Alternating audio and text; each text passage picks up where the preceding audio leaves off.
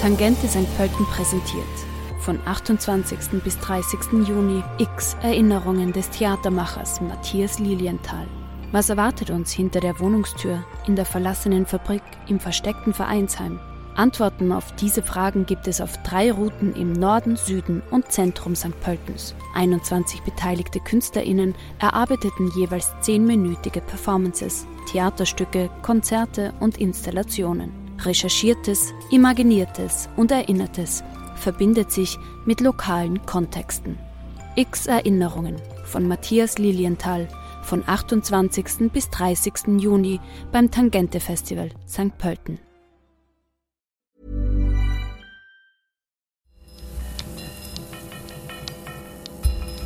Falter Radio, der Podcast mit Raimund Löw. Sehr herzlich willkommen, meine Damen und Herren, zum Falterradio für Samstag, den 30.03.2019. Wo seit langem Pressefreiheit herrscht, dort blüht der investigative Journalismus. In der anglosächsischen Welt gilt die freie Presse oft als vierte Gewalt, die den Mächtigen in Politik und Wirtschaft auf die Finger schaut. Dagegen sind die Medien in autoritären Systemen Instrumente der Macht und keine Organe der Kontrolle. Wo Österreich steht, wie sich die Medien entwickeln in unserem Land und wie es um den investigativen Journalismus bestellt ist, das hat mit dem März der Schriftsteller Doron Rabinovici mit Falter-Chefredakteur Florian Klenk diskutiert. Ort der Veranstaltung war der Republikanische Club in Wien, eine Institution, die einst gegründet wurde, um gegen die antisemitischen Ausfälle in der Zeit des Waldheim-Wahlkampfes zu protestieren. Seither engagiert sich der Republikanische Club Neues Österreich gegen Rassismus und für eine demokratische Zivilgesellschaft in Österreich. Doron Rabinovici hat die Diskussionsrunde mit Florian Klenk über den Zustand des Journalismus eröffnet. Der Republikanische Club ist ja seit 1986 aktiv darin, ähm, zu kämpfen gegen rassistischen Populismus und für eine republikanische und demokratische Perspektive in diesem Land, auch für die Auseinandersetzung mit Vergangenheit. Hinter mir steht jetzt gerade nicht das Pferd, das nun im Haus der Geschichte zu bewundern ist, unser Holzpferd, das 1986 äh, eingesetzt worden ist und losgeritten ist gegen Kurt Waldheim, damals in jenem äh, signalgelben antisemitischen Wahlkampf des Kandidaten, der nicht mehr gewusst hatte, wo er die letzten Jahrzehnte verbracht hatte. Und, äh, ähm, und wir waren dazu da, immer wieder ihn daran zu erinnern, worauf die Mehrheit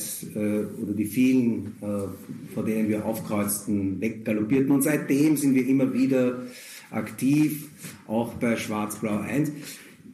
Das, damit Sie wissen, wo sie sind. Ähm, aber die meisten werden das wissen und die meisten werden auch wissen, mit wem wir es heute hier zu tun haben. Äh, Florian Klenk, äh, Chefredakteur des Falter, ähm, im Übrigen alle paar Jahre, das heißt viele Jahre Journalist äh, irgendwie des Jahres, ne? Journalist des Jahres. Ich glaube, die meisten Jahre, oh, was war in China 2018 los? Da hat er, äh, da hat er dieses Buch äh, rausgebracht. Ich bin jetzt in der Kategorie der Chefredakteure und da gewinnt immer der Rainer Nowak. Also, Na gut, okay, wie auch immer. Du bist, du bist hier, um über den investigativen Journalismus zu sprechen und in Zeiten des Populismus. Und wie ist das zum Beispiel an diesem heutigen Tag? Du kommst gerade von wo? Ich komme gerade von der Schlussproduktion des Falter. Zuerst einmal einen schönen guten Abend. Schön, dass Sie alle gekommen sind. Es ist auch eine Ehre, nach 20 Dienstjahren beim Falter, oder jetzt sind es bald 21, das erste Mal im Republikanischen Club sein zu dürfen.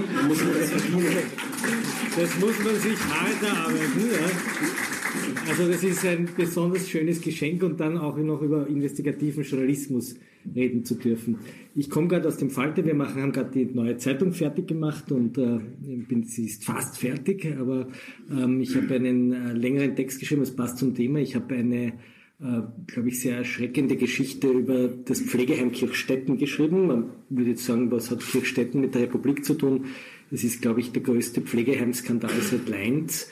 Der sich dort ereignet hat. Und da haben das, äh, vor zwei Jahren ist der Fall erstes Mal publik geworden und ich habe die Protokolle von äh, Krankenschwestern veröffentlicht, die dort ausgesagt haben über, schönen guten Abend, die dort ausgesagt haben über schwerste Misshandlungen, sexuellen Missbrauch und äh, ich glaube auch äh, Handlungen, die in die Nähe von Tötungsdelikten kommen könnten. Das wird gerade untersucht, das wird morgen veröffentlicht.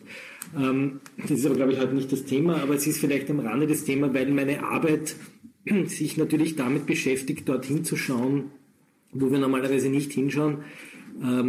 Und wo man, glaube ich, und vielleicht knüpfe ich da jetzt historisch an, vielleicht in den 60er, 70er Jahren viel stärker hingeschaut hat, nämlich in die totalen Institutionen, in die Gefängnisse, in die Polizeiwachstuben, in die Psychiatrien, in die Pflegeheime, in die Spitäler, in die fremdenpolizeilichen Verhörzimmer, in die Schubhaftzellen. Ähm, und ich bin sozusagen aufgrund meiner Ausbildung als Jurist und äh, nach meinem Studium habe ich äh, war leider untauglich und habe dann sozusagen eine Art freiwilliges Sozialjahr gemacht bei Helping Hands. Das ist ein paar Gassen weiter gewesen, eine Flüchtlingshilfsorganisation. Ich bin Jurist und vor 25 Jahren, mittlerweile ist das her, habe ich dort Flüchtlinge beraten im Bosnienkrieg und da habe ich was sehr Spannendes erlebt, nämlich dass die fremden Polizisten von der Wasergasse nach Dienstschluss bei uns hineingeschlüpft sind in die, das Büro von Helping Hands und die Berufungen gegen ihre eigenen Bescheide mitverfasst haben, in einem Akt von sozusagen äh, zivilem Ungehorsam. Und das hat mich damals schon wahnsinnig beeindruckt, wenn man gesehen hat, dass die Republik sozusagen auch äh, diese kleinen Rädchen des Widerstands hat. Äh, und Widerstand verstehe ich da sozusagen nicht in Form eines Pathos, wenn man sozusagen äh, so wie du das machst, mit Reden, sondern so einen einen kleinen juristischen Widerstand. Ja, aber denen geht es ja auch wirklich um was. Ja, ja, natürlich. Also ich, ich meine das jetzt überhaupt nicht, ja. ich, ich war jetzt ein Scherzchen,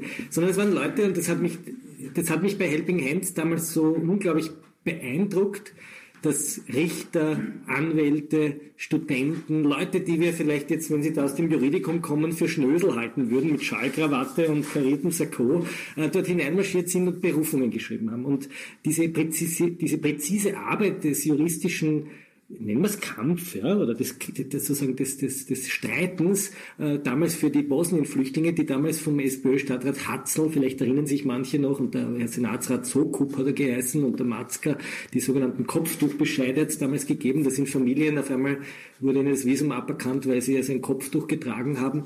Und diese Phase hat mich wahnsinnig, äh, sozusagen einerseits juristisch interessiert, aber auch journalistisch sozialisiert, weil ich äh, gemerkt habe, dass zwar die Berufungen viel gebracht haben, aber die die, das Schreiben über diese Fälle, die, die, die Schreibtischlampe aufzudrehen und den Lichtstrahl der Öffentlichkeit auf diese Fälle zu werfen, äh, unglaublich viel mehr bewirkt hat. Und äh, da sind wir sozusagen im Thema des Populismus. Äh, das war natürlich diese Phase, ich rede jetzt so von Mitte der 90er Jahre, 94, 95, also das ist schon für viele sehr lang her, die, die, die erste Phase von Haider, das Ausländervolksbegehren, ja, die, die ersten schmutzigen Wahlkämpfe und dann kam sozusagen der Knackpunkt, das ist jetzt, jährt sich jetzt 20 Jahre, das war der Fall um Fuma, äh, wo sozusagen die Katastrophe passiert ist, die ähm, ich glaube, dass jederzeit wieder passieren könnte, nämlich ein fremdenpolizeilicher Behördenapparat, der sich getrieben von einer, einer sehr ausländerfeindlichen Politik dazu hinreißen hat lassen, einen einen, äh, einen äh, afrikanischen Familienvater, den Markus Omofuma, nicht nur sozusagen den Mund zu verkleben, sondern seinen ganzen Oberkörper wie eine Mumie an einen Flugzeugsitz zu fesseln, äh, dann hinten noch mit einer Schnur anzuziehen, so dass er am Brustkorb erstickt ist, also nicht über das Klebeband im Mund erstickt, sondern durch die Brustkorbkompression. Und für mich das Interessante an diesem Fall Omofuma, das war mein erster investigativer Fall, damals gemeinsam mit der Kollegin Nina Weißensteiner, die heute beim Standard ist. Das Interessante an der Geschichte war, einerseits das Verhalten der, der fremden Polizei, die sozusagen wie so Türsteher agiert haben und den halt irgendwie raushaben wollten. Und irgendwie erinnert mich das schon ein bisschen an heute, aber auch die komplett passive Rolle der Passagiere im Flugzeug. Das war eine holländische Flugtanz, äh, Flug, äh, Flugtanz, sage ich, eine Volkstanzgruppe aus Holland, eher so grün bewegte, links bewegte, aufgeklärte, weltoffene Menschen, die dem Treiben einfach zugeschaut haben im Flugzeug und zugeschaut haben, wie der Omofuma dort erstickt ist vor ihren Augen. Ich habe die dann besucht in Utrecht, weil mich das interessiert hat und weil es mich ein bisschen an das Milgram-Experiment erinnert hat, was da passiert ist. Und die haben damals gesagt, naja, wir haben dem Staat vertraut. Wir sind davon ausgegangen, wenn die Polizei den so fixiert, dann wird das seine Ordnung halten. Und wir haben halt immer gedacht, der will da die Polizei attackieren, aber dass er um sein Leben gekämpft hat, das haben wir nicht akzeptiert. Warum erzähle ich diese Geschichte? Weil ich glaube, dass sie sozusagen so ganz viel erzählt darüber, was in, in, in unserer Gesellschaft möglich ist. Ja, dieses dieses äh, Brutalisieren, das Abwerten von Leuten, die polizeiliche Praxis, die dann sozusagen von Eigensicherung auf einmal rüberkippt in eine gewisse brutale Form von, von Zwangsfixierung, die nicht mehr Rücksicht nimmt auf die Vitalfunktionen eines Menschen und eine Bevölkerung, die drumherum steht und irgendwie auf unsere Institutionen vertraut, weil wir ja eigentlich gewohnt sind, dass wir in einem ordentlichen Rechtsstaat wohnen und nicht in einem Polizeistaat und nicht irgendwo in Weißrussland und irgendwie ein bisschen so untätig daneben stehen, anstatt einfach zu sagen, hört doch auf mit dem, ja, lasst ihn in Ruhe. Und ich bin sicher, hätte man sich im Flugzeug eingemischt, wäre wahrscheinlich der Omofuma überlebt. Ja. Und damit sind wir, glaube ich, mitten im Thema, der Populismus und der Investigativjournalismus. Ich glaube nicht, anders als wir es hier ähm, als These aufgestellt haben, dass wir den Populismus befördern, sondern im Gegenteil, ich glaube, dass wir sozusagen in Zeiten des Populismus äh, wichtiger sind denn je. Aber schauen wir uns die Situation nochmal an, die du gerade angesprochen hast. Wir reden also von den 90er Jahren äh, und Österreich ist damals sozusagen Vorreiter dessen, was wir jetzt gerade erleben. Jörg Haider treibt äh, damals sozialistische Sicherheitspolitik oder sozialdemokratische oder große Koalitionäre vor sich her. Ähm, und es ist ja nicht so, dass der gesamte Journalismus sich jetzt äh, vereint hat, um dagegen anzukämpfen. Ja? Also ich meine, bei aller Ehre für den Falter, das wäre noch nicht die ganze Wahrheit. Ne? Sondern wir haben einerseits das, äh, ein Boulevard, und äh, auf diesem Boulevard ist es klar, dass die Stimmung noch weiter hochgepeitscht wird. Und kaum ist Omofumo tot, ist er schon der Schuldige. Ja? Davor ist es ohnehin klar, dass man die ganze Zeit hetzt gegen äh, Afrikaner und Afrikanerinnen in Wien. Abgesehen davon aber haben wir auch Magazine, die äh, boulevardesk unterwegs sind und damit spielen, äh, Jörg Haider äh, zu präsentieren, wie er äh, Bungee Jumping tut, und zwar nicht nur tiefe Fälle äh, in, in, in, seinem, in, seiner, in seinem Vokabular und in seinem Denken, sondern auch tatsächlich mit freiem Oberkörper. All diese Geschichten werden ja auch transportiert. Ja? Wie sehr ist da der Journalismus mitverantwortlich in der damaligen Situation. Und wie konnte man dem wirklich entgegensteuern? Weil darüber nicht zu schreiben war ja auch nicht möglich. Kein Foto zu machen von Jörg Haider war ja auch nicht möglich. Naja, der Journalismus, der existiert halt nicht. Ja? Also wenn ich meine Einführungsvorlesung auf der Fachhochschule für Journalismus mache, dann bringe ich den Studierenden immer bei, dass der Journalismus, der ja laut dem Urteil des Europäischen Gerichtshofs für Menschenrechte, da gibt es ein ganz berühmtes Urteil, Sunday Times gegen das Vereinigte Königreich, da sagt der Europäische Gerichtshof für Menschenrechte, a free press is a public watchdog of democracy, also der öffentliche Wachhund.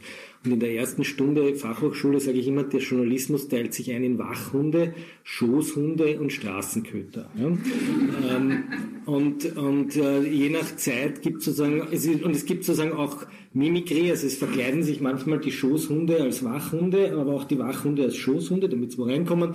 Und, und wahrscheinlich sind alle von uns haben sozusagen Spurenelemente von allen. Ja? Also es sind sozusagen, die meisten sind so Promenadenmischungen. Dann gibt es noch so die Wadelbeißer und also mir gefällt die Hundemetapher eigentlich ganz gut.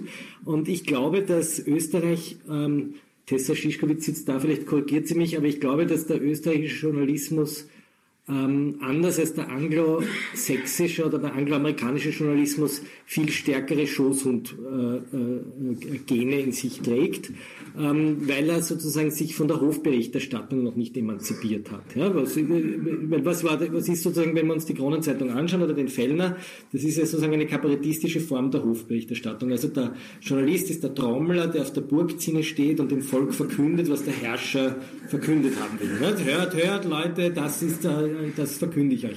Während sozusagen der amerikanische anglosächsische Typ eher sagt, wir sind die Repräsentanten der Bürger, die den Mächtigen sozusagen herausfordert, zur Rede stellt und in Verantwortung hält. Ähm, Im berühmten Urteil äh, zu den Pentagon Papers hat der Supreme Court gesagt, äh, ich weiß nicht, ob Sie den Film gesehen haben vom Steven Spielberg über die Pentagon Papers, da gibt es die schöne Passage, wo er sagt, Journalismus dient nicht den Regierenden, sondern den Regierten. Ja, er vertritt die Regierten.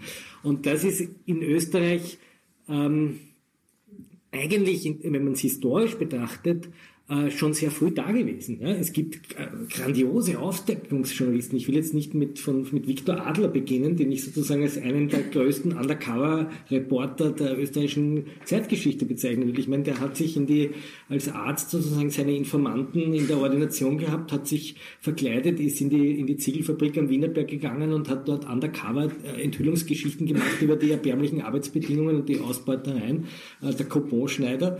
Und war gleichzeitig Fachmann und Arzt und hat daher gewusst, worüber er schreibt.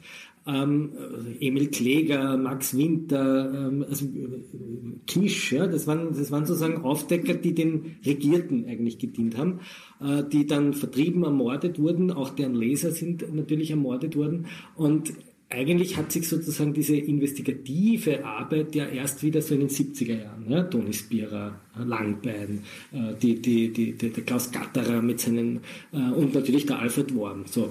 Äh, aber die Tradition, das waren eigentlich immer Einzelkämpfer. Es waren eigentlich immer Leute, die auch vorher schon einen Nebenberuf haben, die Ärzte waren, der Worm war Bauingenieur, die, die, der, der Werner Vogt, den würde ich jetzt dazu zählen, ja, der die, die Zabel-Geschichte aufgedeckt hat äh, und geschrieben hat. Aber das waren eigentlich nicht Leute, die auf Journalistenschulen waren und ähm, und dann irgendwie Journalismus gemacht haben, sondern es waren Leute, die irgendwie vom Fach gekommen sind, ja, die, die, die daher auch verstanden haben, worüber sie schreiben. Und die haben aber sozusagen Maßstäbe gesetzt. Ja.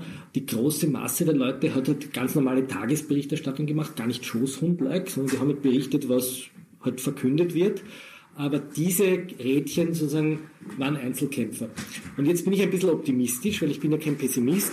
Ich glaube, dass sich sozusagen dieses, diese Wachhund, äh, die, der Anteil der Wachhunde insgesamt in Österreich erhöht hat äh, und sich professionalisiert hat äh, sich besser vernetzt. Es gibt eigentlich, wenn man genau hinschaut, erstaunlich viele junge Kolleginnen auch zunehmend. Es wird zunehmend ein weiblicher Beruf. Es war eigentlich immer eine Männerbastion der Investigativjournalismus, aber es wird eigentlich immer weiblicher.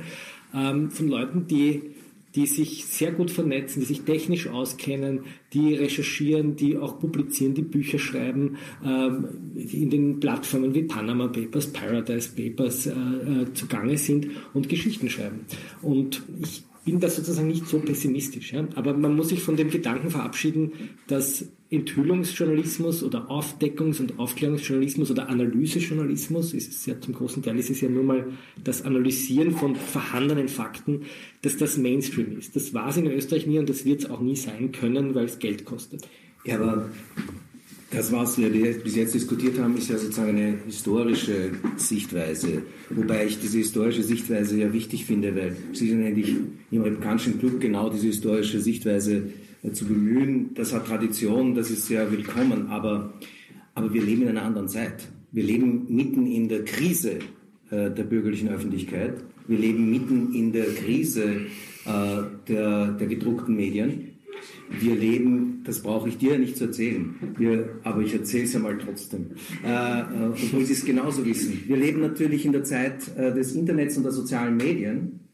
Und wir leben abgesehen davon äh, in einer Zeit, in der PR-Agenturen in, in einer Art und Weise, wie es nicht der Fall war, als du Journalist geworden bist, ähm, schon vorgefertigt ähm, ihre Recherchen oder ihre Meinungen, ihre Produkte abliefern in Redaktionen und die werden mehr oder weniger in mehreren Zeitungen wortgleich gedruckt. Das kann der Leser, wenn er mehrere Zeitungen vergleicht, auch sehen. Und er kann, wenn er sich ein bisschen auskennt, sehen, wie gewisse Wahrheiten auch unterdrückt werden, gar nicht vorkommen. Wie nur ganz bestimmte Juristen zum Beispiel zu irgendwelchen Gesetzen etwas sagen, andere gar nicht mehr durchscheinen. Andererseits könnte ich jetzt das ganze Feld der Sozialmedien aufmachen. Nicht? Also das ist ja alles das, was wir damals nicht hatten. Die, die, den ganzen, das ganze, also ich, ich, ich sage ich sag, sag jetzt einmal alles los und nachher können wir ja Schritt für Schritt das durcharbeiten. Das Schlagwort der Lügenpresse. Und wir können von, also von, also der, der Gedanke, dass eigentlich das Gerücht im Netz mehr bedeutet als die Recherche von einer Redaktion. Und das ist ja nicht ein Phänomen, das wir nur in Österreich haben, wo wir sagen könnten, ja, das ist Ergebnis dieser Medientraditionen nach Narzissmus und nach monarchistischen Traditionen, Obrigkeitsstaat etc., sondern das ist nicht nur in Europa, das sehen wir auch in den USA. Also das ist schön, wenn wir optimistisch bleiben, finde ich auch, aber das müssen wir mitbedenken. Ja, da hast du recht, aber ich möchte trotzdem wir spielen jetzt ein bisschen Pessimist und Optimist. Ich glaube, dann ist es äh, nicht so depressiv heute. Ja. Ich teile das alles, aber ich versuche jetzt sozusagen den optimistischen Part zu machen. Ähm, wir müssen uns zwei Dinge vergegenwärtigen, glaube ich. Das eine ist, dass wir, ähm, oder fangen wir, fangen wir es anders an. Als ich begonnen habe, Journalist zu sein im Jahr, weiß ich nicht, Mitte der 90er Jahre, äh, ist man ausgerückt, hat einen, einen Bericht aufgeschrieben, dann hat man ihn eingetippt, dann hat ihn der Ressortleiter gelesen und dann hat ihn der, der Chefredakteur gelesen und das hat einen unglaublich langen Produktionsprozess gehabt. So, das ist alles nicht mehr da und jeder kann sozusagen selber twittern und verbreiten. Was wir, glaube ich, irgendwie noch nicht, zwar wissen, aber eigentlich noch nicht so richtig ausgesprochen haben, ist, dass wir eine eine unglaubliche Rückkehr der Parteipropaganda haben. Ja, Parteipropaganda war ja irgendwie etwas total old-fashioned. Belangssendungen, Parteizeitungen. Was war sozusagen äh, langweiliger als oder, oder totgeglaubter als das? So, jetzt lernen wir, dass die vor allem die rechten Parteien, ganz wenige linke Parteien, aber die rechten Parteien äh, sich eine eigene Medienwelt geschaffen haben und uns sozusagen permanent in der Hosentasche erreichen können, buchstäblich. Wir haben es dauernd am Handy und die Parteipropaganda ist nicht nur in der Parteizeitung, die am Freitag kommt äh, bei uns, sondern die kann uns sozusagen andauernd äh, Impulse geben und wir können das lernen. Und die Politiker äh, wie Kurz oder auch Strache kaufen sich Journalisten ein, die sie sozusagen mit politischen Ämtern versorgen oder in den PA-Abteilungen einsetzen, um Interviews zu machen. Und, für, und das ist jetzt das Erstaunliche, für große Teile der Bevölkerung ist zwischen einem Interview, das der Herr Eppinger mit dem Kurz führt und mit dem, was der Herr Armin Wolf führt, äh, einmal auf den ersten Blick wenig Unterschied, außer dass sie finden, dass der Wolf irrsinnig unhöflich ist. Ja? Und das ist ein bisschen einmal besorgniserregend. Ne? Und man sagt, warum ist der dann so frech zu dem Kurz? Ne? Kann das nicht der Eppinger machen? Ne? Äh, oder das so wie Russwurm. Ne? Also diese Vermischung und dieses Durchdringen, dieses Durchdringen, dass man sozusagen einen reinen Schoßhund wie den, äh, oder eigentlich ist das so ein Leihhund, nicht? oder so ein, ein Stoffhund eigentlich fast schon, ähm, in der öffentlichen Wahrnehmung gleichsetzt, das ist natürlich ein Programm, weil man natürlich diese Form von Parteijournalismus haben will. Darum gründet man FPÖ TV, darum haben die beide 800.000 Follower. Das muss man sich vorstellen, 800.000 Follower. Das war im Jahr 1991 die Anzahl der Abonnenten der Kronenzeitung, als die Kronenzeitung richtig mächtig war mit über drei Millionen Lesern hatten die 800.000 Abonnenten. Das hat heute der Kurz und der Strache auf Facebook. Und wenn der Strache sozusagen eine Geschichte auf Facebook teilt, vielleicht von Krone.at, und die Krone.at pusht das noch einmal, dann sehen das wirklich Millionen Leute, so viel wie ein ZIP. Also das darf man nicht unterschätzen. Während, nur ein Beispiel, Randy Wagner hat auf Facebook, glaube ich, 70.000 äh, Fans, also ein Zehntel davon. Also ungefähr, die, äh, sozusagen ungefähr so viel wie der Falterchef. Und sie verwenden das kaum. Oder ganz anders, ja. Der Waldhäusl zum Beispiel, ja, der hat 30.000 30.000 Fans, das muss man sich vorstellen. Ne? Das ist ungefähr so viel wie der Falter Zeitungen verkauft. Da hat der Herr Waldhäusl, ein niederösterreichischer Landesrat. Ja, zum Vergleich Schnabel, der eine große Kampagne hatte zu seiner Wahl, hat 9000. So, das heißt, diese, diese FPÖ-Politiker haben sich eine unglaubliche Breite erwirtschaftet. Und das sind nicht nur gekaufte russische Bots, sondern das sind tatsächlich Leute, das kann man sich anschauen, das sind Leute, die dort wirklich dauernd beschossen werden und damit kriegen sie so eine Diskurshoheit, weil sie alles sozusagen framen können, alles bringen können. Und das zweite Interessante dabei ist, dass sie das, und das ist unser großer Fehler, glaube ich, in der Analyse, und ich glaube, dass zu wenige Linke in den rechten Netzwerken sich rumtreiben, ähm, sie funktionieren eben nicht nur mit Hass, sondern sie funktionieren unglaublich viel mit Liebe. Mit lieben Tierchen, mit Hundeln, mit der Fashion Philippa, mit den Schafen, die äh, die bösen Muslime äh, abstechen und schächten wollen, ja? mit den Rehen, die zu Silvester in, äh, äh, erschreckt werden von den Raketen. Wenn man sich die Waldhäusl Facebook-Seite anschaut, die ist zu 80 Prozent liebe kleine kuschelige Tierchen. Das sind Bierfeste, die übertragen jedes Bierfestel, jedes Fam ihre Familienfeste, ja. ihre, ihre Familienfeste, so nennen sie das, übertragen sie mit mehreren Kameras. Ja. Die SPÖ überträgt nicht einmal die Heimfelder Rede zu 130er SPÖ äh, live auf Facebook, ja, äh, da kommt keiner, aber die übertragen jedes Bierfest. Und da ist nicht nur Hass, und ich glaube, das ist sozusagen das, was man äh, unterschätzt, sondern es ist unglaublich viel Gemeinschaftsgefühl. Ja. Vor jedem Strache-Auftritt spürt die John Otti Band. Nicht vor jedem, aber vor vielen. Und die John Otti Band singt immer einen Refrain, den ich auswendig kann. Der singt, wir sind eine Familie, wir halten zusammen, wir lassen niemand alleine und dann schwenken sie rot-weiß-rote Fahnen. Da ist die christlich-soziale Botschaft drin, wir sind eine Familie. Da ist die sozialdemokratische Botschaft wir sind eine Gemeinschaft und wir lassen niemanden alleine. Ja? Und nachher haben wir noch das Nationalistische. Und das ist der Grund, warum die so unglaublich gut funktionieren. Ja?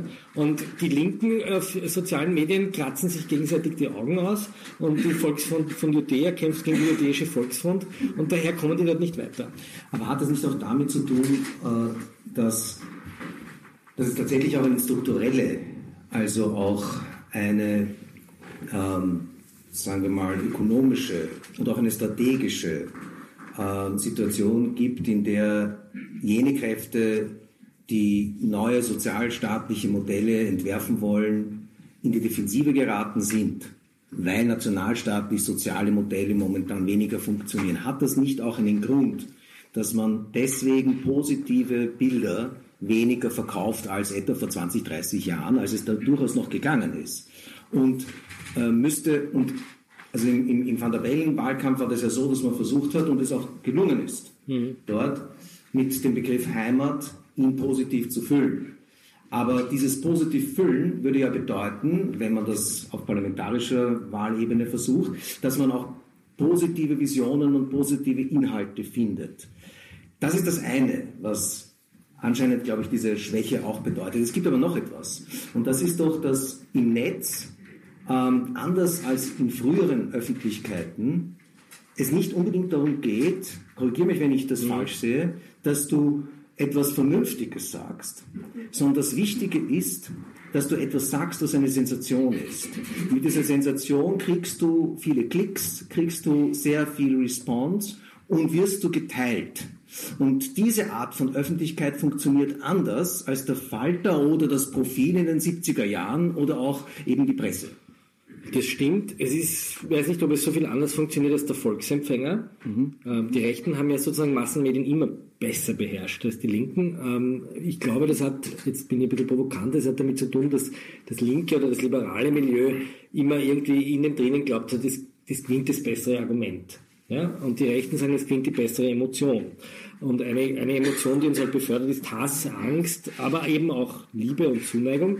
Und diese Politik of Emotion, ich sage jetzt nichts Neues, ist sozusagen von den Rechten derzeit einfach besser bespielt. Es gibt ein paar Leute, die es in den sozialen Medien extrem gut können. Ja, der Klaus Schwertner von der Caritas zum Beispiel, der ist ein extrem, der, der beherrscht diese Klaviatur sozusagen von der anderen Seite. Ja, der macht Candy Storms oder Aktionen. Ja. Ich glaube, dass die, die, die politische Kommunikation der Linken das einfach noch nicht beherrscht, ja, weil sie erstens einmal sehr lange auf die klassischen Medien gesetzt haben und auch vertrauen konnten und weil sie auch gerade in Wien die SPÖ die, die Medien glaubt haben, mit der Inseratenpolitik sozusagen auf ihre Seite zu holen. Ja. In Wirklichkeit haben sie sozusagen den Sockel gebaut, auf dem jetzt der Kurz steht, ja, weil sie eine, das Mediensystem durch, durch und durch korrumpiert haben. Das ist eigentlich der einzige wirklich große Vorwurf, den ich der Wiener SPÖ mache, dass sie diese Boulevardmedien gemästet haben und, und jetzt sozusagen dieser Zauberlehrling nicht mehr zu kontrollieren ist, weil die natürlich, ich meine, man muss sich das ja anschauen, wenn der Fellner, und Fellner hat jetzt irgendwie ein paar Millionen gekriegt in, in einem Prozess, wie dann der Dichand über den Fellner schreibt. Ja? Da glaubt man, die Tragenta und die Camorra zerfleischen sich jetzt sozusagen, wer die Beute kriegt. Ja? Das ist ja abenteuerlich.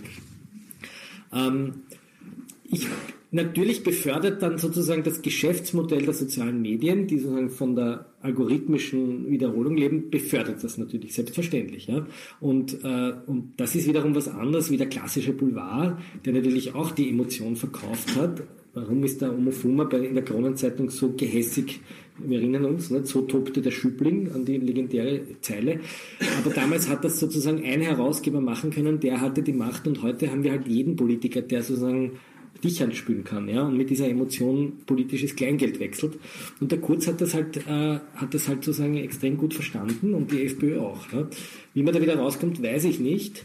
Ähm, nee.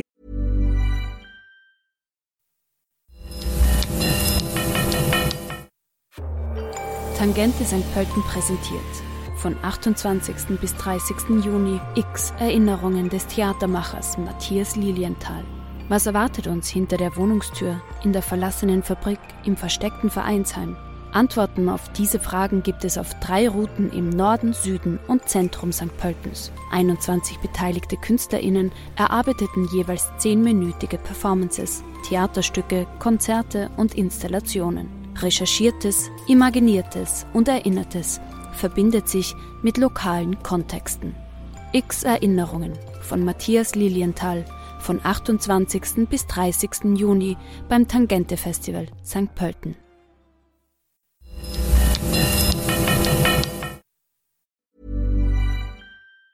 Ihr macht, ja, ihr macht ja ein bisschen was in diese Richtung und könntet ja, also es ist durchaus erfolgreich. Ich höre mir ja zum Beispiel einen Falter Post, äh, äh, ja, man kann jetzt das machen, was der Armin Wolf sagt.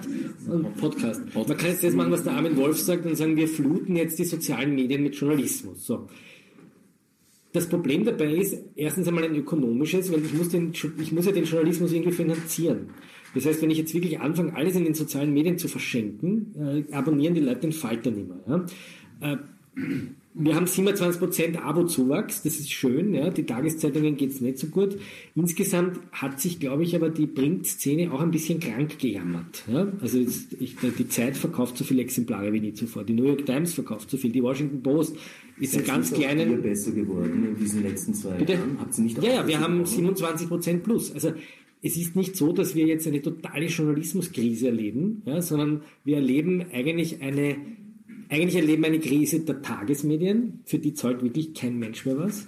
Und wir erleben, glaube ich, und das ist das viel gravierendere Problem, wir haben eine Bildschirmkrise, weil wir alle, wie wir da sitzen, gelernt haben, ganz intuitiv, dass das, was über den Bildschirm kommt, in irgendeiner Weise überprüft ist. Weil sonst wäre es früher nicht auf Sendung gegangen. Selbst im schmutzigsten Privat-TV äh, hätte man sich sozusagen hat es irgendwie ein bisschen eine Wahrheit. Und das ist neu, dass ich auch Bewegtbild sozusagen verfälscht habe. Dass, dass äh, durch Bots auf einmal Bewegtbildvideos, äh, und das ist ja das, was FPÖ TV wirklich perfekt beherrscht, auf einmal in einer Weise breit dargebracht wird, die wirklich manipulativ ist. Und das ist etwas, das nicht nur sozusagen in den Schulen, in der Medienkunde vermittelt wird, sondern das vor allem die Generation, sage ich jetzt einmal, 50 plus betrifft, weil die mit dem Zeug überhaupt nicht umgehen können. Ich habe das Gefühl, und das ist der Grund, warum sich das so explosionsartig aufgehört Ich habe das Gefühl, dass wir jetzt, wie wir gesprochen haben, äh, die Themen also überflugs, überflugsartig die ganze Zeit äh, nur geschreift haben, dass wir letztlich so vieles angesprochen haben, was interessant ist. Weil zum Beispiel, wenn wir über die Krise sprechen, die es gibt in Bezug auf Medien im Netz, nämlich die Frage, wie wird das bezahlt? Ja? ja? Da kommen wir in einen ganzen Bereich, wo es eigentlich darum geht, wie wird das Urheberrecht, wie wird das wirklich geregelt so, dass, dass es kein Wildwuchs ist, dass man auch dort redaktionell arbeiten kann. Ja?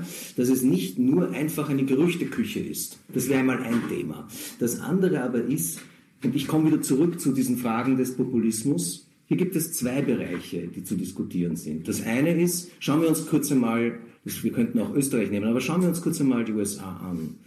Ähm, Donald Trump hat in seinem Wahlkampf die ungeheuerlichsten Sachen rausgeschossen und immer wieder glaubte daraufhin die bürgerliche oder die liberale Medienlandschaft, so jetzt ist er wirklich, jetzt ist er drüber, ja, jetzt ist es aus, jetzt, das, das, das hält er nicht mehr aus, ja. Man kann nichts Schlimmeres machen, wo soll er noch hingreifen, ja. Er hat ja schon gesagt, was er alles grabt. Also das, das war irgendwie ganz klar, tiefer geht's nicht mehr. Der Mann ist nicht präsentabel und ist nicht präsidentabel, der schafft das nicht, ja, gar, gar keine Frage. Und dann kam man drauf, der blieb drauf, der ist nicht zurückgegangen und alle diskutierten die ganze Zeit nur ihn und sie liebten es. Seine Wähler liebten es. Sie liebten es, dass er es diesen liberalen Eliten und, wie Sie sagen, der sogenannten politischen Korrektheit zeigt. Und sie freuten sich. an seinen machistischen, rassistischen Grenzüberschreitungen. Sie freuten sich an seiner Aggression. Und an seinen Witzen, nicht verkennen. Der hat auch einen, der hat nicht meinen Humor, aber der hat in seinen Reden immer auch den Moment des. Sagen wir Zote. Der Zoten. Der Zoten. Und die halte ich für, die halte ich für, ich glaube, dass, ich, ich, ich nenne das jetzt nicht den Humor, der mir gefällt, mich nicht falsch verstehen. Aber ich glaube, dass sozusagen der Vorwurf, und jetzt sind wir bei der Gramm Kahnbau, ich rupf schnell, ja, der Vorwurf der Humorlosigkeit gegenüber der Linken eine der, der schärfsten Waffen ist, die die Rechten derzeit verwenden, zum Teil ja auch zu Recht, ja, weil sie sozusagen Schau, schau dir mal diese Reden an. So humorlos, ne? so Wir zwar nicht, ne? Also aber, schau dir mal, aber schau dir mal an, sozusagen dieser Vorwurf der Humorlosigkeit, da, das Interessante ist ja, dass die Rechte sozusagen der Linke auf einmal vorlebt, nicht freiheitsliebend zu sein. Ja? Du darfst nicht rauchen, du darfst nicht mit dem Auto rasen. Ja? Du kannst endlich rauchend am Steuer 140 auf der Autobahn fahren, ja? Gabalier mitsingen, ja? aber ordentlich ja? und Gas. Ja, aber Wer hat das nicht schon gern gemacht? Ja? So, und jetzt darfst du diesen ja. ganzen Warmduschen einmal reinsagen. Ja? Und das, das ist ein Befreiungsmoment für ganz viele Leute, genau. dem sozusagen das linksliberale Milieu auf einmal nicht das entgegensetzen kann, was es immer hatte, nämlich Satire. Ja? Einen Dykes. Ja? So, der, Gut, dieser, dieser Spott. Ja? In den USA gibt es Satire.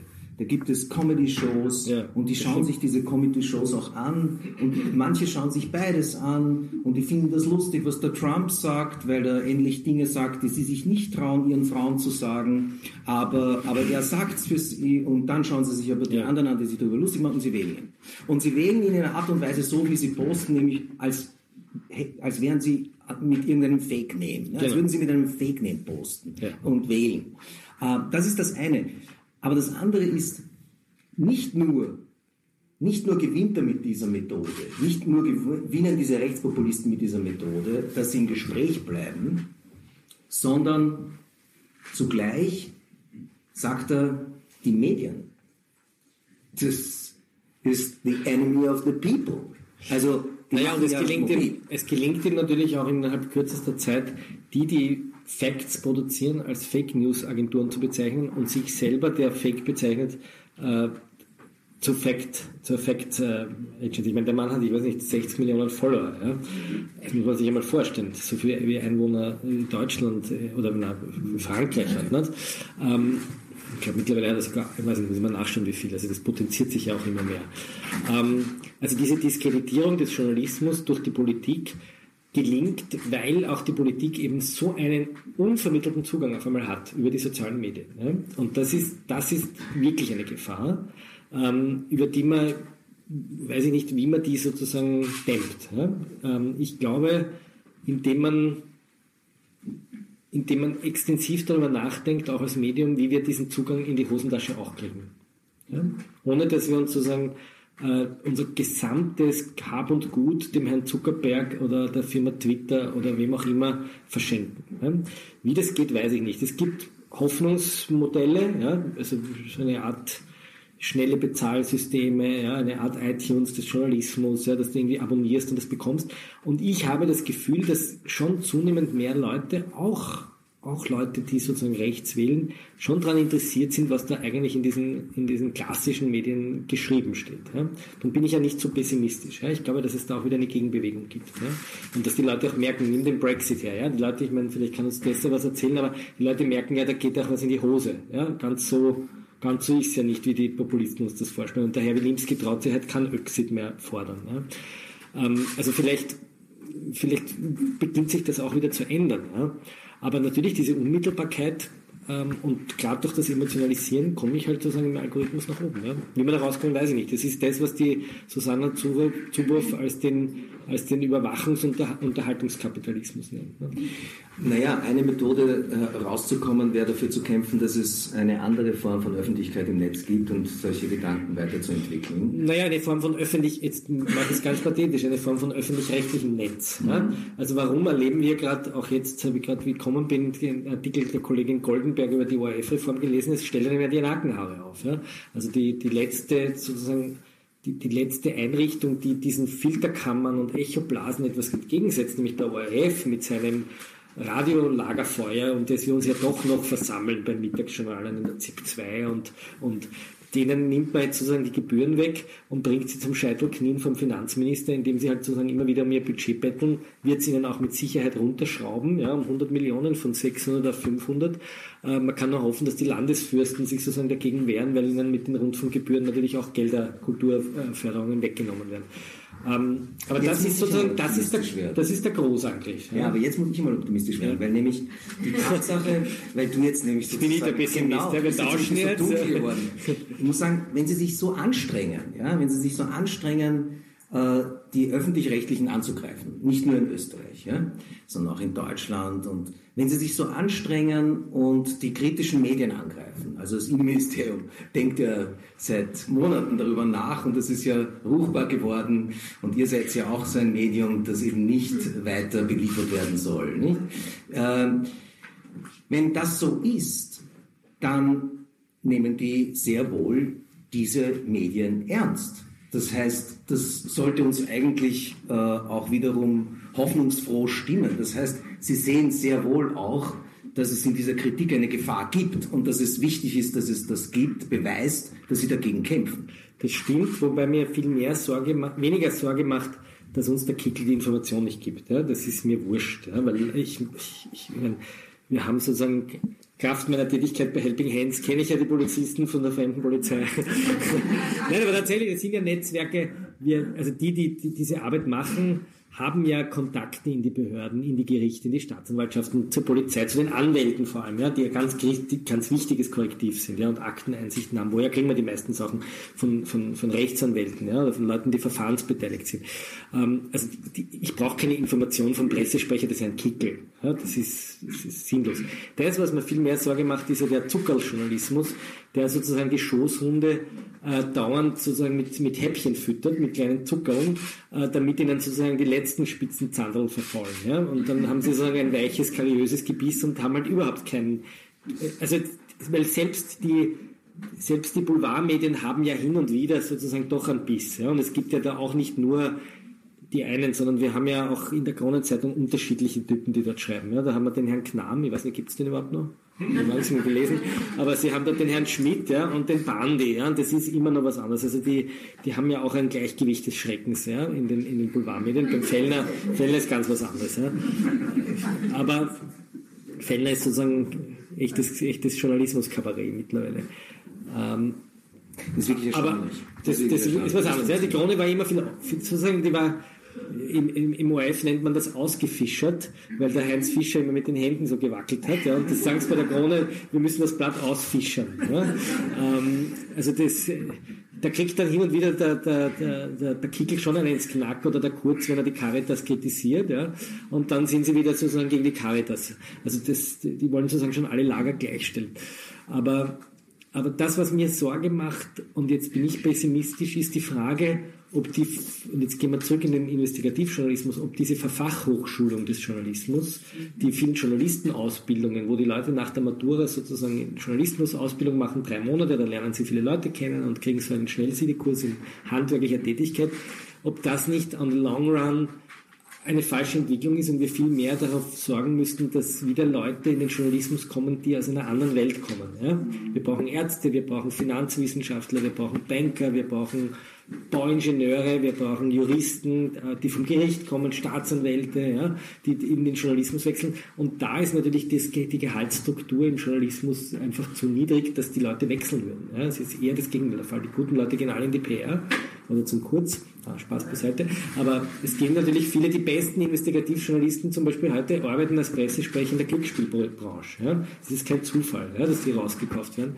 Und das macht mir eigentlich Sorge, dass dieser diese, dieser Journalismus, den ich zum Glück noch mitgekriegt habe, weil ich zu einer Zeit aufgewachsen bin, wo es kein Internet gab. Und ich habe begonnen im Jahr 93, da gab es auch noch kein Internet. Im Jahr 95 waren auf der ganzen Welt 400 Medien mit Online. Äh, Editionen, 400 auf der ganzen Welt. Und im Jahr 95 hatten ungefähr 4% der Österreicher regelmäßigen Zugang ins Internet. 98 ist Google erfunden worden 2005 erst Facebook, 2008 das erste Smartphone. Also ich bin noch sozialisiert worden journalistisch in der Zeit, wo du Klinkenputzen gegangen bist. Ich bin am Anfang wirklich zu Anwälten hingegangen, habe mir Akten geholt, bin zu Polizisten gegangen, ja, da am Schottenring, eine hinten im Hintertürl, einen Kaffee trinken. Und diese Technik geht verloren, weil wir natürlich alle im Netz viel schneller recherchieren können und sie wird auch lächerlich gemacht. Es war kein Zufall, dass der Kickel genau jenes SMS veröffentlicht hat, wo ich gesagt habe, ich möchte gerne auf einen Café gehen. Ja, warum gehe ich auf einen Café? Weil ich dazuhören kann, weil ich was hören kann, was ich nicht im Netz finde. Und diese, dieses Handwerk des Investigierens, das ja nicht daran besteht, in der Tiefgarage irgendein Aktenkuvert von einem Whistleblower zu bekommen, sondern zuzuhören, Experten zu finden. Investigation ist irrsinnig viel Experten zuhören. Überhaupt einmal einen Experten finden, der dir das erklärt. Ja da habe ich ein bisschen die Sorge, dass das, dass das verloren geht. Da gibt es wenige, die das sozusagen wirklich. Weil sie, sich, weil sie sich vor den Bildschirm setzen und dort recherchieren? Nein, weil sie einerseits die Kontakte nicht mehr kriegen, weil sie nicht vom Fach kommen, sondern sie kommen halt von der FH und sind dann gleich einmal in einem Online-Medium, müssen dort On-Upper-Meldungen einmal einputzen und, und, und fangen halt einmal an, sozusagen Daily News Journalismus zu machen. Und es wird ihnen in den, in den meisten Verlagen keine Möglichkeit gegeben, sich zu spezialisieren. Ich hatte die, das große Privileg, zwei Jahre bei der Zeit zu arbeiten. Und das Erste, was mir im deutschen Journalismus so unglaublich anders aufgefallen ist als in Österreich, war, dass es in den Redaktionen Fachleute für Sachgebiete gegeben hat, während die österreichischen Politikredaktionen immer Parteiexperten hatten. Ja, da gab es den, der ist für die SPÖ, der betreut die SPÖ, der macht die ÖVP, der macht die FPÖ. Und das hat natürlich die Folge gehabt, dass die Parteien diesen Journalisten immer ein Papier gesteckt haben und der Journalist war ganz stolz, dass er das Papierl hat und hat das dann sozusagen im Sinne seines Zuträgers ausgeschlachtet. Ja, der sogenannte Access-Journalismus ja, äh, oder One-Source-Story-Journalismus. Und das ist etwas völlig anderes als Expertenjournalismus, wo ich sage, ich bin der Experte für Sozialversicherungsrecht, ich bin der Experte für weiß nicht, Mindestsicherung, für Gesundheitswesen, für Korruption am Bau, ja, für Justiz, für you name it.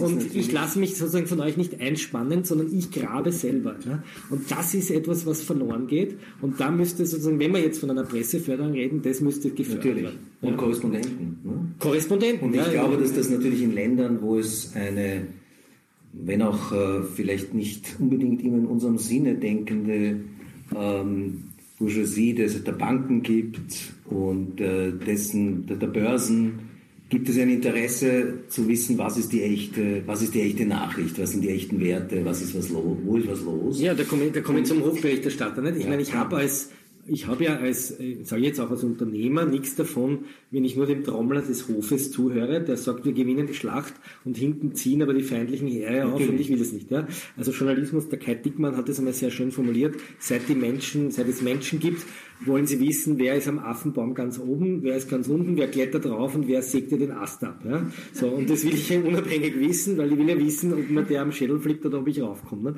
Und deswegen glaube ich, müsste es ein Grund, auch bürgerliches Interesse, nicht nur ein, ein, ein Interesse der Gesellschaft, sondern auch der, der, jetzt sage ich es einmal ein bisschen provokanter Gestopften geben, dass der Journalismus funktioniert ja, und dass sie dort auch wieder inserieren ja, und dass sie dort Inserate schalten, dass sie das fördern, ja, dass sie Abos äh, kaufen. Interessanterweise haben wir mittlerweile einige Unternehmer, die anfangen, so 100 Abos zu kaufen und zu verschenken, ja, denen das irgendwie taugt, ja, dass sie das unterstützen können.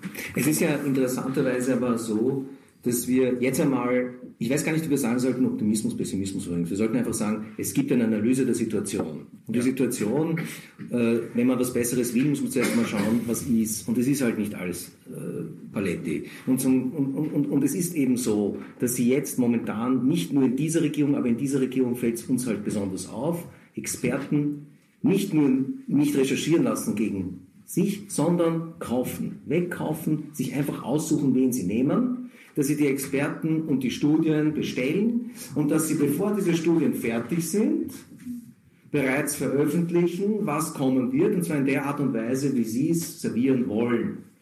Und dabei äh, interessanterweise ein großer Teil der Öffentlichkeit in Österreich, aber nicht nur in Österreich, mitspielt, weil dann diskutiert wird, was etwa der Nationalratspräsident schon vorher über eine Studie erzählt und äh, und was eigentlich wirklich über diese Studie gesagt werden kann, wird kaum mehr später in derselben Intensität diskutiert wie davor. All das, was wir gehört haben, ob jetzt gerade über die Antisemitismusstudie oder über die Kindergärten. Ich weiß nicht, ob das früher so ganz anders war, aber ja, die, die Tendenz gibt's. Ähm, eben diesen Access-Journalismus. Ich, ich, ich mache eine Studie, gebe einen Futzel dem Richard Schmidt von der Krone, der spinnt in die Richtung, ich will, große Aufregung. das, das prügeln wir sozusagen eine Woche durch die Schlagzeilen und dann kommt das nächste Thema. Ne? Wer, wer redet halt nur über die, wer redet halt nur über die Anti, äh, Antisemitismusstudie? Das Thema ist längst durch. Ja? Oder über die Islamkindergärten. Was, hat, was ist jetzt reformiert worden? Ja? Keine Ahnung. Ja? Ähm, ich weiß nicht, ob das früher so viel anders war. Ich glaube, dass es wichtig ist, und das wäre vielleicht die Aufgabe der Opposition, und das überrascht mich, dass das die Opposition zu wenig tut, ähm, die Institutionen sozusagen auch wieder den Leuten zu erklären, die das Gegenteil von dieser, von diesem Pseudo-Expertentum machen. Ja? Also den Leuten zu erklären, was ist der Think Tank einer Arbeiterkammer? Was, was ist die wissenschaftspolitische äh, Abteilung dort? Ja? Was ist eigentlich, ich meine, das Rote Wien hat lauter Volkshochschulen mit lauter Experten. An jeder Straßenecke ist eine Volkshochschule. Warum wird die nicht sozusagen modern beworben? Ja? Als ein Ort der Erkenntnis, wo jeder reingehen kann. Der braucht, der braucht keine Matura, kann man was anhören, kann man Vorträge anhören. Ja? Also das, das findet meiner Meinung nach viel zu wenig statt, diese Form von äh, Verstärkung des, des, des wahren Expertentums. Und ich glaube auch, dass sozusagen äh, ganz wichtige Institutionen des Landes viel zu wenig erklärt werden. Erklär mal eine Millennial. Eine mediale Öffentlichkeit der Opposition, nicht? Also es gibt zu wenig, einerseits zu wenig das, aber auch zu wenig Erklärung. Erkläre ja, heute eine Millennial, ja, wir haben eine, in, in der Redaktion hat uns eine, eine, eine, eine jetzt sage ich es Geschlecht, sondern eine Person, die eher Millennial ist, gesagt, warum, warum seid ihr so für diese ORF-Gebühren? Ja? Heutzutage schaut doch eh keiner mehr ORF. Ja? Und nach langen Gesprächen auf einmal kommt man drauf, was ist der Wert eines gebührenfinanzierten öffentlichen Rundfunks? Das ist nicht irgendein altvaterischer Kasten, sondern das ist ein ganz wichtiger, ein ganz wichtiges Korrektiv in einer von Echokammern äh, beherrschten Öffentlichkeit. Ne? Und das muss man wieder erklären. Ja? Ich glaube, dass einfach viele Dinge, die wir haben, nicht erklärt werden. Ja, erklär mal jemand Sozialversicherung. Was ist das eigentlich? Was ist die Arbeitnehmerbestimmung in der Sozialversicherung? Ja, das, die, die, die, ich glaube, dass die Sozialdemokratie diese Dinge den Leuten nicht mehr wirklich vermittelt, ja, weil sie selbstverständlich sind. Und das müsste halt langsam wieder passieren. Und das müsste auf eine Weise passieren, die auch in den sozialen Medien, jetzt sage ich es plump, emotionalisiert der Pflasterstein, äh, könnt ihr erinnern, der Pflasterer, der irgendwie den mhm. zwölf Stunden da hat, da ist das zum Beispiel gelungen. Ja? Das war ein, ein, Video. Oder die Frau Gertrude, ja? die mhm. sozusagen, äh, das war eine dieser, dieser, das war glaube ich der Schwertner, der das gemacht hat. Ne? Die hat auf einmal erklärt, was ist sozusagen, was ist ein faschistoider Typ? Warum, warum beängstigt er sie? Und diese Gertrudes und die Pflasterers und die, die Neujahrsbabys mit dem Candy Storm, die müsste sozusagen eine Position auch im Netz finden und propagandistisch inszenieren. Ja? Aber das ist jetzt nicht die Aufgabe ja, von uns Journalisten. Ja? naja, Moment. Die beweisen, dass es, dass es immer wieder funktioniert im ja. Zusammenhang mit Themen. Äh, das ist nicht die Aufgabe von den Journalisten, solche Nein. Bewegungen. Oder, aber es ist die Aufgabe von Journalisten, dass es eine Öffentlichkeit gibt, in der das wirken kann. Das heißt, es wäre eigentlich die Aufgabe von Herausgebern und von, von Schriftstellern. Und vielleicht sieht man eben auch, dass dieser Niedergang der Parteizeitungen zwar notwendig war vielleicht, ja, kann ja sein, aber dass es eine Lücke hinterlassen hat, die aufgefüllt werden muss, weil es eben sehr wohl im Netz von rechts diese Formen gibt.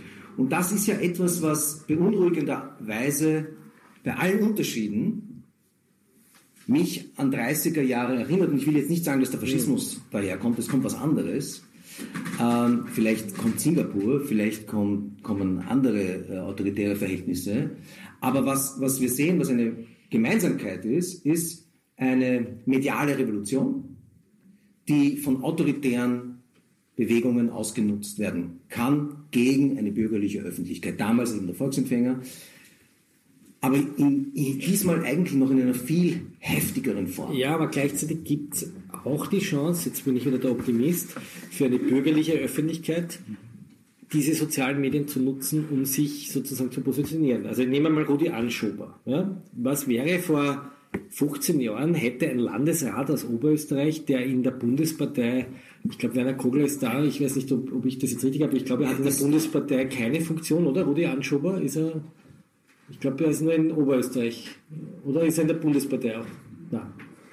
Nein. Ja, also ein, Landes, ein, ein Landesfunktionär, der auf einmal als Seite 3 in der Süddeutschen kriegt als Österreichs Opposition, weil er auf einem Thema draufbleibt, das in sozialen Medien äh, sozusagen immer wieder und wieder und wieder die Leute vernetzt, auch über soziale Medien vernetzt und auch eine Rolle spielen kann. Ja? Also ich sehe das nicht so pessimistisch, dass man das nicht schaffen kann. Ja? Nein, nein. Natürlich kann man das schaffen, wenn man will. Ja? Man muss nur wieder politisch denken. Ja? Man muss ja sagen, was sind die Interessen, die ich vertreten will. Ja? Und wegkommen von diesem, und ich, das war ja für mich so ein schockierender Moment beim Christian Kern, wie er da diese diese, diese PR-Videos angefangen hat. Ja? Dieses gekünstelte Stammtisch-Video oder dieses äh, House of Cards-Video, wo ich mir gedacht habe, der war eigentlich ziemlich authentisch in dem, was er erzählt hat. Und auf einmal lässt er sich dann niedercoachen und, und, und vertritt nicht mehr ein politisches Interesse, sondern macht einen Werbefilm. Ja?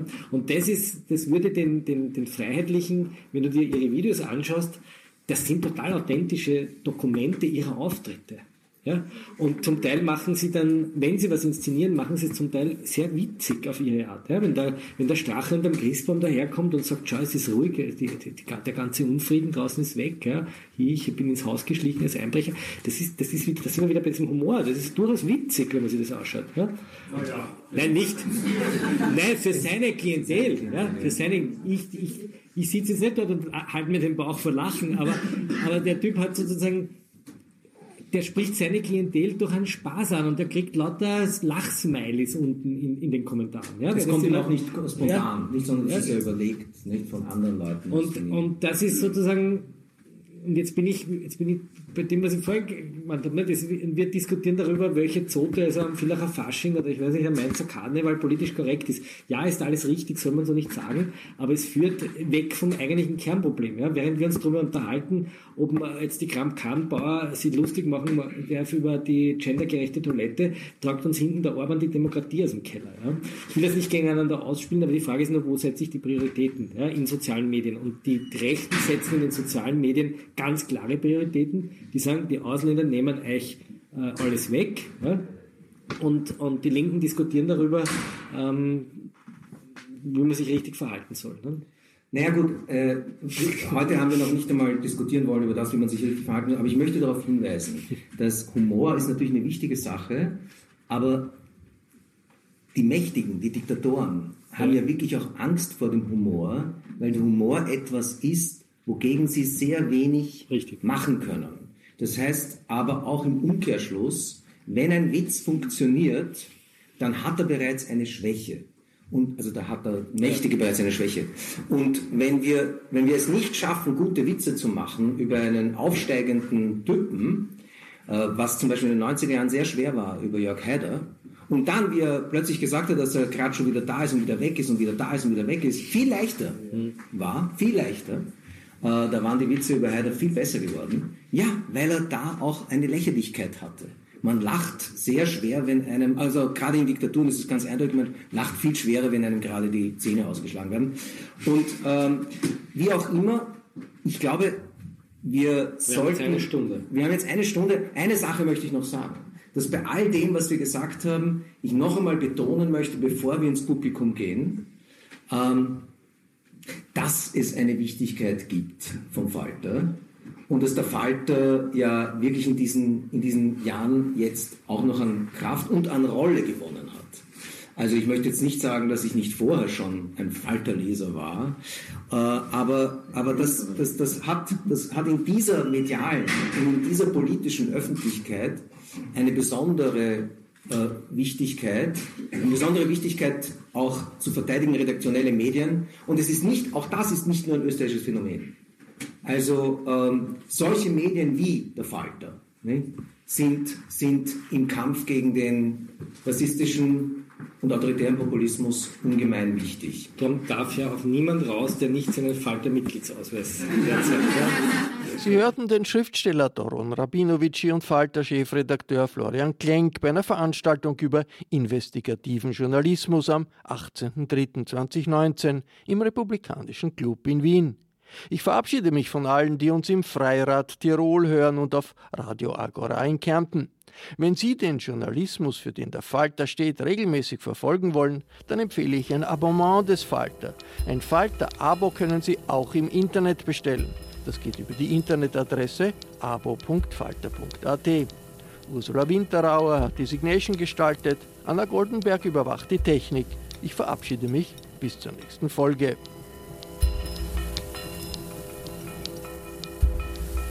Sie hörten das Falterradio, den Podcast mit Raimund Löw.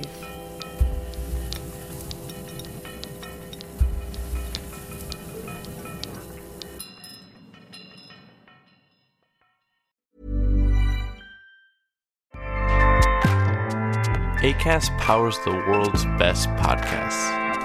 Here's a show that we recommend.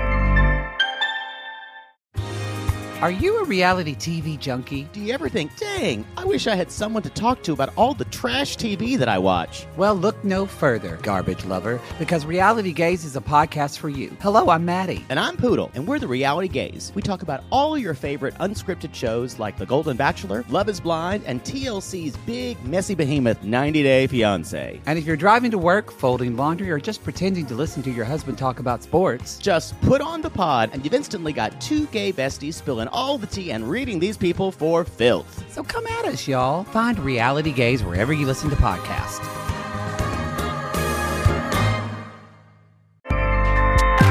ACAST helps creators launch, grow, and monetize their podcasts everywhere.